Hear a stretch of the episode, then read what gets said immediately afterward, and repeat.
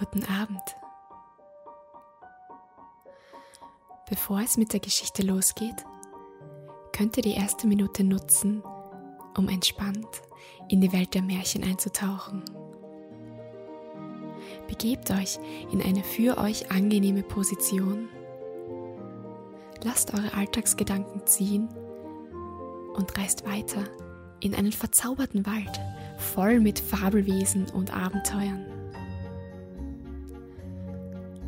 Heute befinden wir uns in einem großen Königreich mit einem stattlichen Schloss, davor weite Wälder und ein kleines Dorf mit einfachen, aber fleißigen Leuten. Lasst uns reinhören, was ihre Geschichte ist.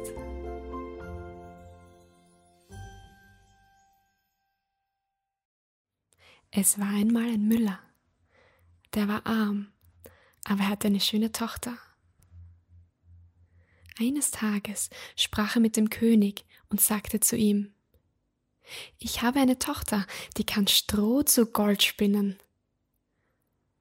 Dem König, der das Gold liebte, gefiel dies wohl, und er befahl, dass die Müllerstochter zu ihm gebracht werden sollte. Er führte sie in eine Kammer, die voll mit Stroh war, gab ihr Rat und Haspel und sprach Wenn du diese Nacht durch bis morgen früh dieses Stroh nicht zu Gold versponnen hast, so musst du sterben. Daraufhin wurde die Kammer verschlossen und sie blieb alleine darin. Da saß nun die arme Müllers Tochter und wusste keinen Rat, denn sie verstand gar nichts davon, wie man Stroh zu Gold spinnt. Ihre Angst wurde immer größer, so dass sie schließlich zu weinen anfing. Da ging auf einmal die Tür auf und ein kleines Männchen trat herein. Guten Abend, Jungfer Müllerin, sprach es. Warum weint ihr so sehr? Ach, antwortete das Mädchen. Ich soll Stroh zu Gold spinnen und kann das nicht. Was gibst du mir, wenn ich es dir spinne? fragte das Männchen. Mein Halsband, sagte das Mädchen. Das Männchen nahm das Halsband, setzte sich vor das Rädchen und schnurr, schnurr, schnurr, dreimal gezogen und die Spule war voll. Dann steckte er seine andere auf und schnurr, schnurr, schnurr, dreimal gezogen, war auch das zweite voll und so ging es weiter bis zum Morgen, da war das ganze Stroh versponnen und alle Spulen waren voll mit Gold. Als der König kam und nachsah, war er erstaunt und freute sich, aber sein Herz wurde noch gieriger. Er ließ die Müllerstochter in eine andere Kammer voller Stroh bringen, die noch viel größer war, und dann befahl er ihr, auch das in einer Nacht zu spinnen, wenn ihr ihr Leben lieb wäre. Das Mädchen wusste sich nicht zu helfen und weinte. Abermals ging die Tür auf, das kleine Männchen kam herein und sprach Was gibst du mir, wenn ich dir das Stroh zu Gold spinne? Meinen Ring vom Finger, antwortete das Mädchen. Das Männchen nahm den Ring und fing wieder an zu schnurren mit dem Rad. Und bis zum Morgen hatte es das ganze Stroh zu glänzendem Gold gesponnen. Der König freute sich über die Maße bei dem Anblick, war aber noch immer nicht des Goldes satt, sondern ließ die Müllers Tochter in eine noch größere Kammer voller Stroh bringen und sprach Das musst du noch in dieser Nacht verspinnen. Wenn dir das gelingt, sollst du meine Gemahlin werden. Denn, dachte er, eine reichere Frau kannst du auf der Welt nicht haben. Als das Mädchen alleine war, kam das Männlein zum dritten Mal wieder und sprach Was gibst du mir, wenn ich dir auch dieses Mal Stroh zu Gold spinne? Ich, ich habe nichts mehr, was ich dir geben könnte, antwortete das Mädchen. So versprich mir, wenn du Königin wirst, dein erstes Kind.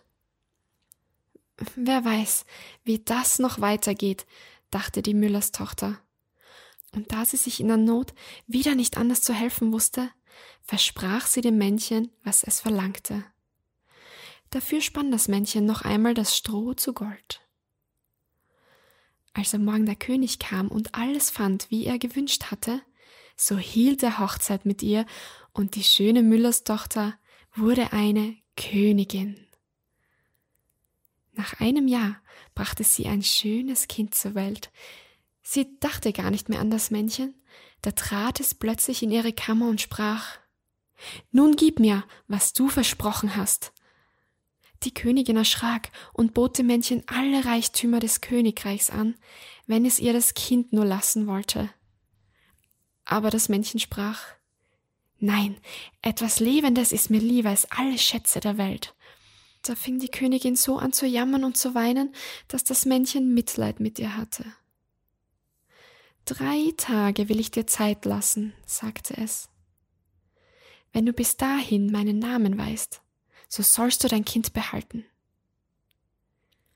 Nun dachte die Königin die ganze Nacht über an alle Namen, die sie jemals gehört hatte. Sie schickte einen Boten über Land, der sich weit und breit nach neuen Namen erkundigen sollte. Als am nächsten Tag das Männchen kam, fing sie an mit Kaspar, Melchior, Balthasar und sagte alle Namen, die sie wusste, der Reihe nach auf. Aber bei jedem Namen sagte das Männlein, so heiße ich nicht. Am zweiten Tag ließ sie bei allen Leuten herumfragen und sagte dem Männlein die ungewöhnlichsten und seltsamsten Namen. Rippenbiest, Hammelswade, Schnürbein, aber es blieb dabei. So heiß ich nicht. Am dritten Tag kam der Bote wieder zurück und erzählte. Neue Namen habe ich keinen einzigen finden können. Aber als ich an einer hohen Burg um die Waldecke kam, dort, wo Fuchs und Hase sich gute Nacht sagen, da sah ich ein kleines Haus. Und vor dem Haus, da brannte ein Feuer.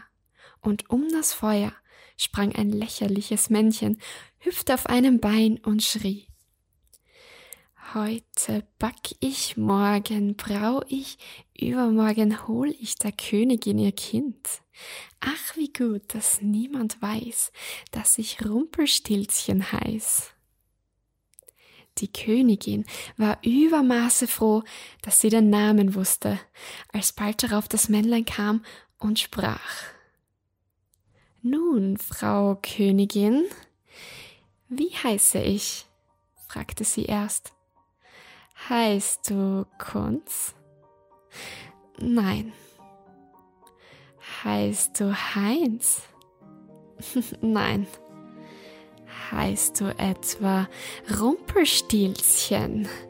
Das hat dir der Teufel gesagt, das hat dir der Teufel gesagt, schrie das Männlein und stieß mit dem rechten Fuß vor Zorn so tief in die Erde, dass es bis in den Leib hineinfuhr packte es in seiner Wut den linken Fuß mit beiden Händen und riss sich selbst mitten entzwei.